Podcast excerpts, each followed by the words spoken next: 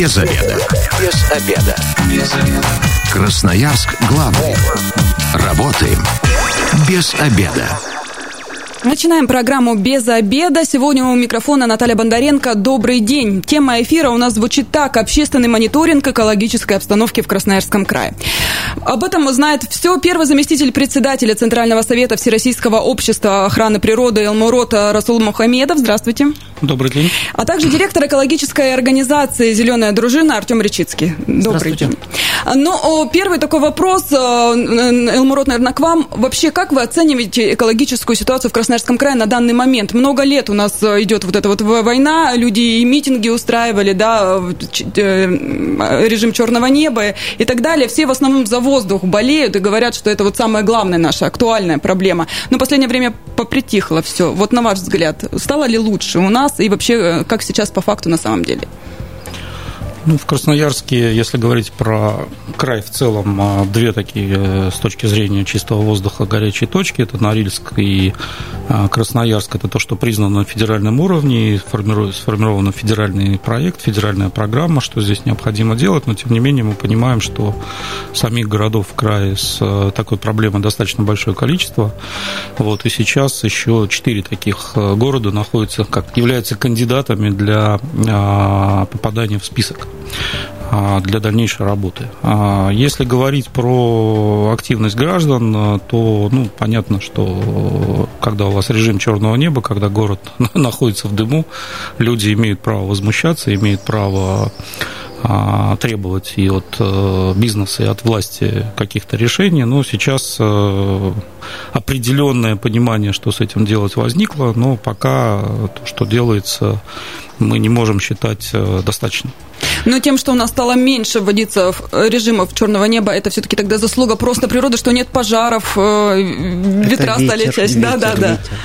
Ну, с одной стороны, да, в этом году повезло Красноярску, не так горит, как другие регионы. Вот вчера как раз было большое совещание у президента ВКС, посвященное пожарам. То есть в других регионах уже горит там более миллиона гектар, и часть городов накрыла, и приходится и поселки защищать. Слава богу, пока человеческих жертв, пострадавших нет. Вот. Э, ну, Красноярск эту, эту свою долю в 2019 году как бы исчерпал, да, и сейчас практически нечему гореть.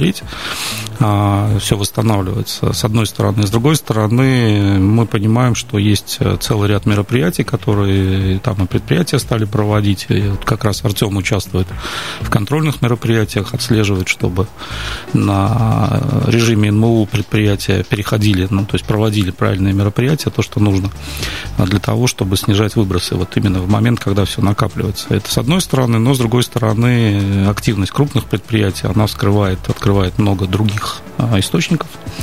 А вот когда э, предприятия вроде делают какие-то меры, предпринимают, а ситуация не меняется, вот мы как раз сейчас э, проводим тактические учения, ищем так называемые несанкционированные источники загрязнения, и вот за последние там две ночи ночные объезды, ночные обходы выявили уже там четыре таких объекта, там крупных. Артем уже проинформировал там надзорный орган. Куда следует, там, сообщил. Сейчас там уже начинается, мы надеемся, что начинается работа, вот, и мы считаем, что это как раз та часть, которая у нас, к сожалению, чиновники и надзорные органы по ночам не работают. Это вот то, что приходится нам, как общественникам, как э, активным людям, как людям, которые беспокоятся о здоровье своих детей, э, приходится закрывать пока самим. Вот. Ну и так понятно, что надо менять регламенты, менять э, схему работы надзорных органов, менять схему работы вообще мониторинга, состояния окружающей среды для того, чтобы объективно и оперативно выявлять такого рода, такого рода процессы. Ну и, конечно, вы проводите эту работу, да, от самого верха начиная, достучаться до, до всех чиновников самого высокого уровня. Ну, я живу в мире, где чиновники находятся внизу, а наверху находится народ, потому что я живу по Конституции Российской Федерации, да, для меня главенствующим является народ, и желание народа должно выполняться чиновниками, бизнесом и всем остальным, поэтому для меня верх – это люди. Если люди говорят, что есть проблемы, мы должны все консолидироваться и что-то делать. Вот. Другое дело, что чиновники у нас сами себя ограничили всевозможными регламентами и так, правилами и всем таким прочим. Вот. И нам приходится сейчас эти правила, регламенты менять, ну, потому что ночью, например, вот мы нашли пережигание лома несанкционированного, нам некому позвонить. Мы, максимум, кого мы можем вызвать, вызвать полицию и пожарных. Вот, и, но это не их работа. Поэтому в данной ситуации понятно, что здесь надо делать оперативные межведомственные группы, которые будут на это реагировать. У нас такой опыт есть, мы это делали уже в Челябинске, это привело к значительному улучшению, и мы хотим синициировать э, создание такой же, таких же оперативных групп э, в Красноярске. Артем, ну а вот рейды, я так понимаю, проходят регулярно. Нарушители примерно одни и те же? Есть те, кто не понимает с первого раза? Конечно, есть. А, опять же таки, вот мы делали недавно ночной рейд, а, выявили а, ряд загрязнителей в районе Енисейского тракта по направлению к Растежмашу. Я связался с местным министерством экологии у нас налажен прямой контакт с Юлией Гуменюк, очень оперативный. Один из загрязнителей, не буду называть, находится уже сейчас в проверке, там была приостановлена деятельность. Есть шансы, что вообще это оборудование будет демонтировано, потому что нарушения систематические. Мурод правильно обратил внимание, что на промплощадке Крастежмаша мы обнаружили пункт приема лома, где на огромном костре просто обжигают э, провода, э, дым столбом. Э, понятно, что в общем валовом объеме это незначительно, но локально это ну прям как сказать, катастрофа, а, пусть небольшая, кто-то скажет, это там за городом, не так значимо, но менее чем в 500 метрах а, крупный продуктовый сортировочный центр «Пятерочки», и я так полагаю, что копченых продуктов в «Пятерочке» а, в ближайшую неделю будет намного больше. Хоть это вроде там и шутка, но... Доля таки... правды есть. Да, но с такими моментами можно достаточно легко бороться, то есть не бегать там, не кричать, что вот у нас там есть э, ряд э, дежурных медийных природопользователей, которые, безусловно, дают основной вал нагрузки на а, атмосферу и Красноярска, и Красноярского края. Все мы их знаем. А, мы прекрасно понимаем, что там а, в ближайшее время мы их там не закроем, не передвинем. Да, нужны программы, нужно контролировать те программы, которые эти предприятия озвучивают, чтобы они там десятилетиями не рассказывали нам одно и то же. Но вот есть конкретные загрязнители, к которым можно применить меры, которые абсолютно варварски таким способом, ну, просто на костре жгут провода. Но у нас же открыли горячую линию, да, при министерстве. Министерство, да. Красноярцы и... звонят. Я даже знаю много моих знакомых, особенно когда вот напряженная ситуация была, туда пытались дозвониться. Это все очень сложно. И а, вот чтобы прям проверки молниеносно проводились, Но они я, не заметили. Я могу сказать, что в моей практике, поскольку есть некоторый контакт с Министерством экологии, а, выезд мобильной экологической лаборатории а, мы обеспечиваем а, достаточно часто. И вот там упомянутая мной заместитель министра, который как раз курирует направление мониторинга, мы с ней в оперативной взаимосвязи. Более того, могу сказать, что в некоторых случаях, поскольку у меня есть сертифицированное оборудование, газоанализаторы, они даже просят меня совместно с мобильной экологической лабораторией выехать и какие-то газы, которые они там в конкретном моменте замерить не могут, замерить на мое оборудование. Они принимают это во внимание, в том числе как основание для внеплановых проверок. То есть польза от общественного экологического мониторинга, она конкретная, не просто мы там а, в интернете сотрясаем массы о том, что вот там а, все плохо, мордочки красные или все хорошо, мордочки зеленые. А конкретное количество микрограмм на метр кубический можно по конкретным, опять же таки, газам, сертифицированным поверенным оборудованием выявить и принять во внимание для э, реагирования. Ну вот э, население у нас не всегда верит официальным цифрам, которые предоставляет министерство. Где-то можно посмотреть вот замеры ваши?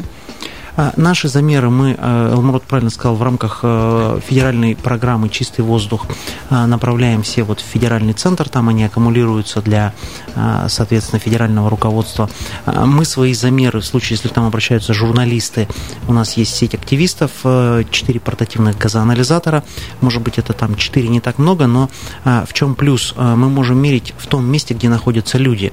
И недавно мы сделали сравнительный анализ уровня загрязнения в приземном слое и на среднем этаже проживания, на пятом. А, счастью, на, ну, может, с одной стороны, к счастью, на пятом этаже загрязнения уровень ниже, чем в приземном слое.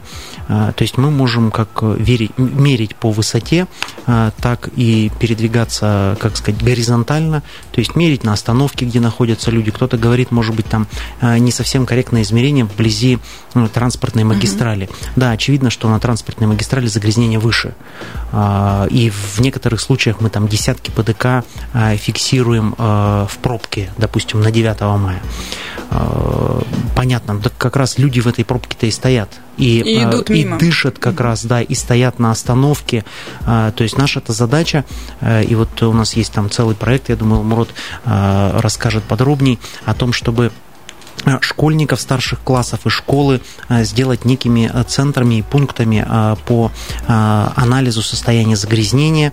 Это, во-первых, ну, как бы значимо для населения, поскольку мы знаем, дети – это будущее, чем они дышат, каково реальное а, положение дел а, на территории школы, загрязнен воздух, не загрязнен. И опять же таки дети, старшеклассники э, вовлечены в эту работу. А, соответственно, в этом большой воспитательный пласт. И это очень, на мой взгляд, позитивно. Это надо делать и реализовывать в самое ближайшее время. Может, это и определит их профессию в будущем. Во-первых, да, у нас есть некоторый опыт там, по сбору макулатуры со школьниками, по высадке деревьев. Я вот в этой части уже более трех лет занимаюсь работой Э, мы озеленяем э, школы, стараемся делать это в виде живой изгороди вдоль забора, чтобы школа была э, отгорожена от проезжей части или там от каких-то других источников. Элмурод, ну понятно, что воздух это, конечно, самое главное. И еще какие вот такие острые проблемы в крае? Я скажу странную достаточно вещь, наверное, ну, я не буду говорить дураки, я скажу отсутствие компетенции по огромному количеству направлений, потому что мы не видим сейчас, э, ну, такой, скажем, э, дискуссии по ряду вопросов, при том, что здесь э, есть и академическая наука присутствует и так далее, и так далее. То есть мы, там, например, понимаем, что Новосибирская, Новосибирская академия наук, там, Сибирское отделение, Новосибирский институт плотно достаточно отрабатывают и и экологические программы предприятий и так далее, и так далее. Вот по, а, ну, мы знаем, что с, с, э, программой Норникеля работали ученые, вот с красноярскими предприятиями мы не видим. То есть есть больше такая оценка самого предприятия каких-то вещей, общение с общественностью, которая, вот я был на встрече, ну, многие вещи просто не понимают, как, как работает, как устроено, и это, видимо, наша недоработка, надо тоже обучать, рассказывать и дорабатывать. А вот э, это с одной стороны, с другой стороны, те предложения, которые из региона поступают нам на федеральный уровень, они тоже иногда такие достаточно выглядят как достаточно волюнтаристские. Вот, поэтому наша общая задача э, там доработать э, это все реальными какими-то реальными достижимыми шагами вот, потому что, ну, например, там мы э, в общественном совете Росприроднадзора там э, входит обсуждение программы по оздоровлению как раз э, Красноярска, вот выслушивали, что надо остановить все, все ТЭЦы, что надо перейти на ветроэнергетику и на солнечную энергетику. Там один из, э, один из местных известных активистов это все пропагандировал, но это вызвало, конечно, естественно, недоумение, ну, ровно по той простой причине, что, возможно, это можно сделать, но ветровая энергетика и а, солнечная энергетика в Сибири, э, вот она не обеспечит Э, скажем так.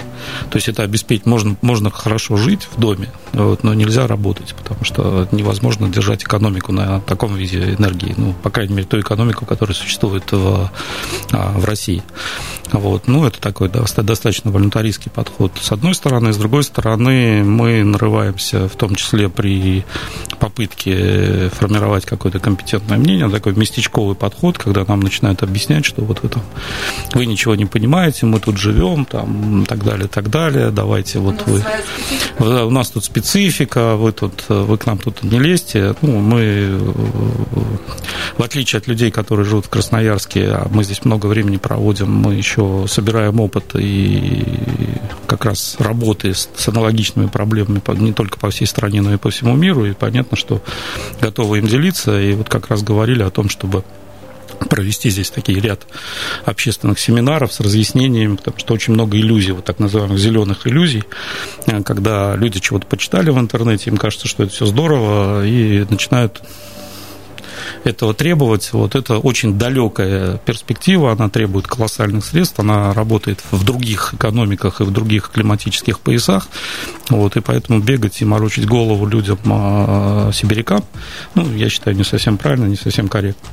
Вот, и вот этот вот увод постоянный куда-то э, в сторону и сосредоточение на, ну, скажем так, на том, чтобы люди требовали то, чего а, не будет работать, вот, это одна из проблем, с которой мы здесь сталкиваемся, и на уровне вот как раз общественности, потому что как раз общественность, общественность формирует вот этот запрос.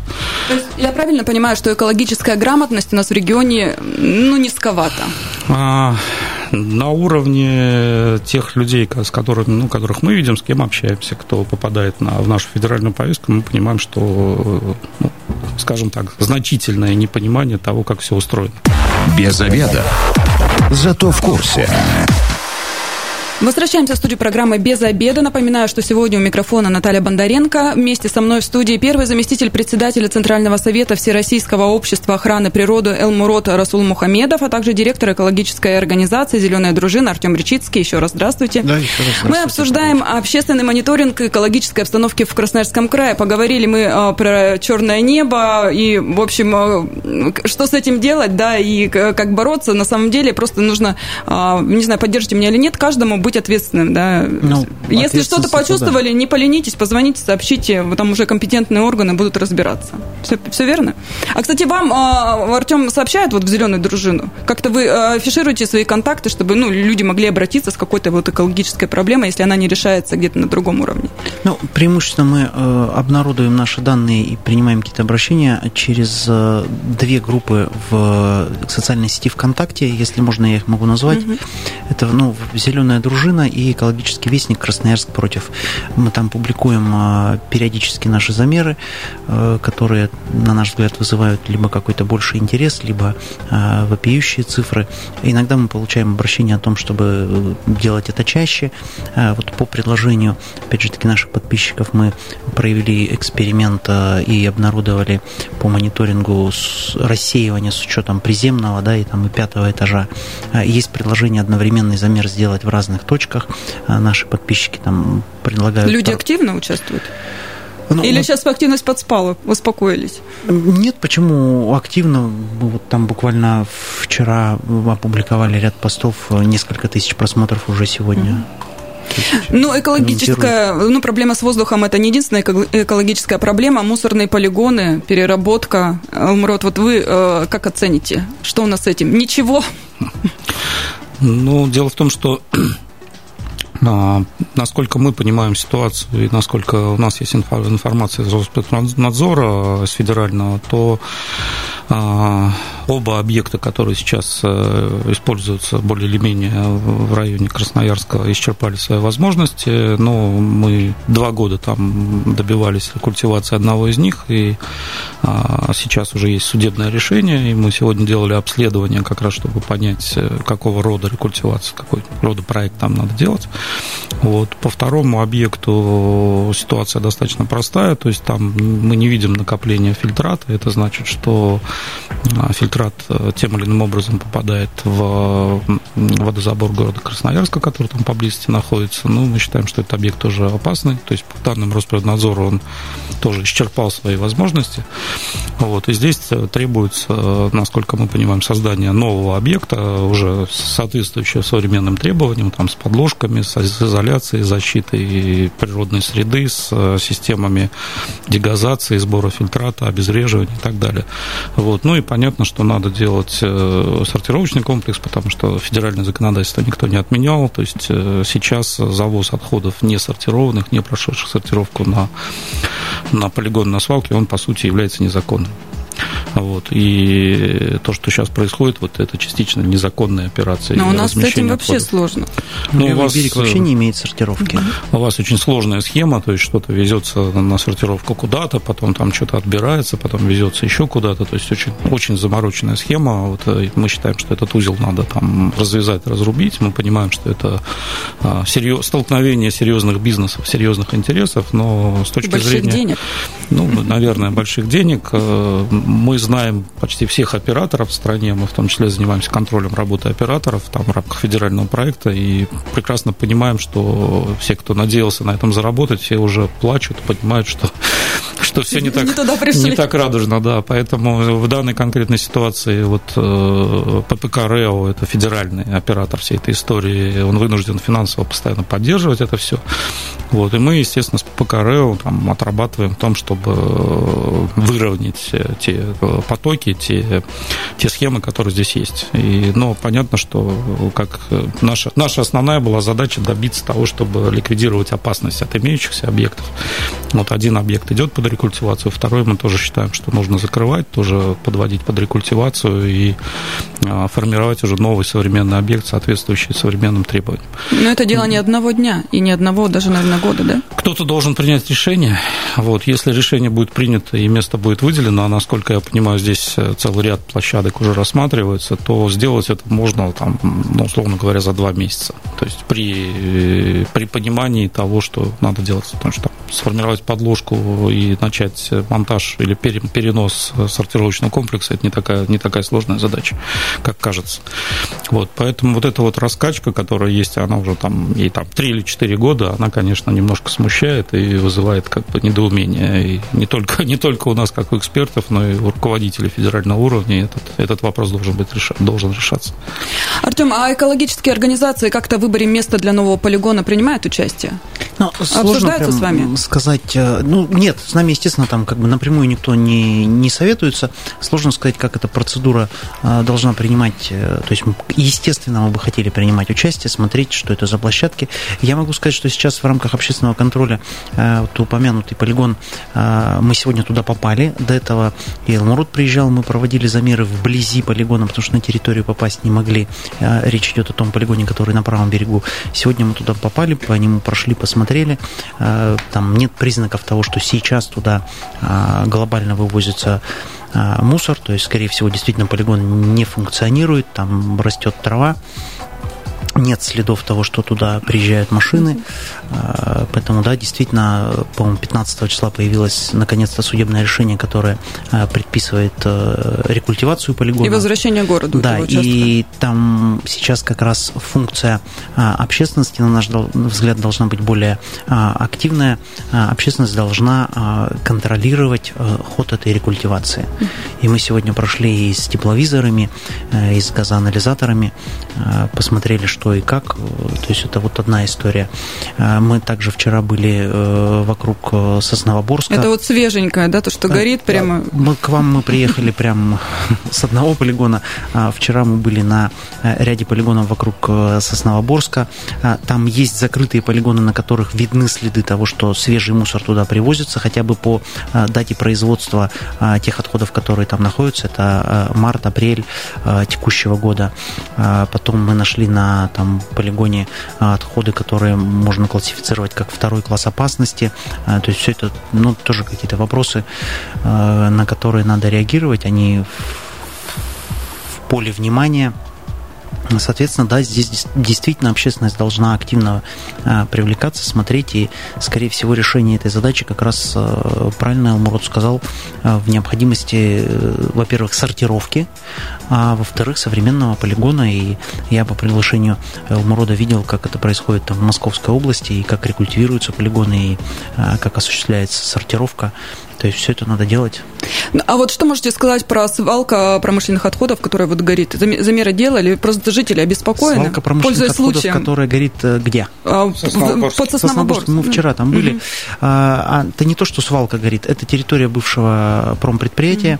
Угу. Там демонтированы цеха, и, соответственно, э, кто-то обжигает э, там металлолом, мы видели и фиксировали, причем, когда мы были вчера вечером, там даже нашли дым небольшой. То есть речь идет о том, что кто-то извлекает там металлолом, обжигает провода, жжет шины для извлечения металлокорда.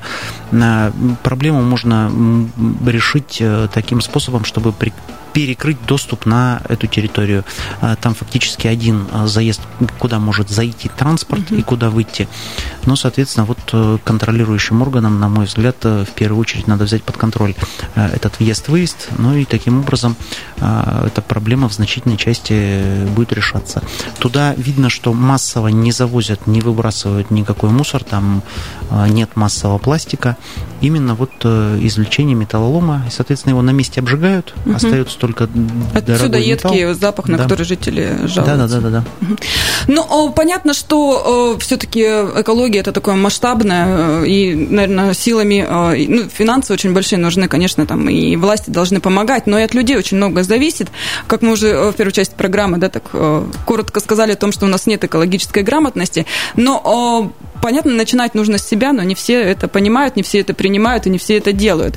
Ну, я знаю, что вот как раз тоже мы упоминали о том, что а, школьниками хотите заниматься и э, их просвещать, чтобы они уже, э, когда вырастали, там, помогали и так далее. Элмрод, э, поподробнее про программу.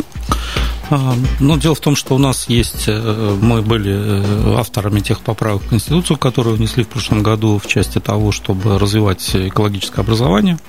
Вот, но пока а, ну, наши чиновники и так далее двигаются в направлении того, что там создавать всевозможные программы учебные и прочее, прочее, мы больше заинтересованы в практическом опыте. Вот, и наш опыт, он из, скажем так, вытекает из опыта советской школы, которая, ну, все знают, была лучше лучшая в мире.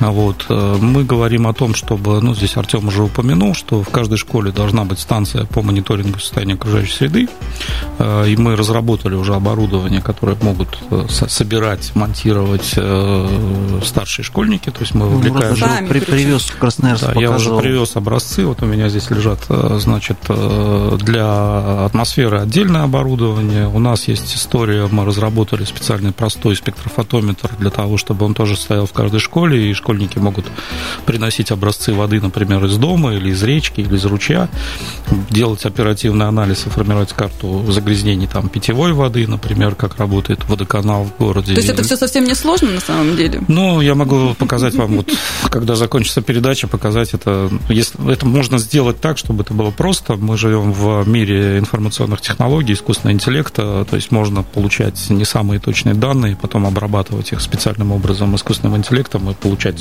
очень хорошие картины, точные, поэтому вот мы задействовали для этого, там, это наш проект совместный с московским физтехом, с таким, с лидером в области цифровизации из вузов, вот, и разработки это все оттуда мы, ну, и, например, там, станции по мониторингу мы разрабатывали с челябинскими учеными и технологическими этими, то есть для Челябинска и сейчас предлагаем их в Красноярск тоже.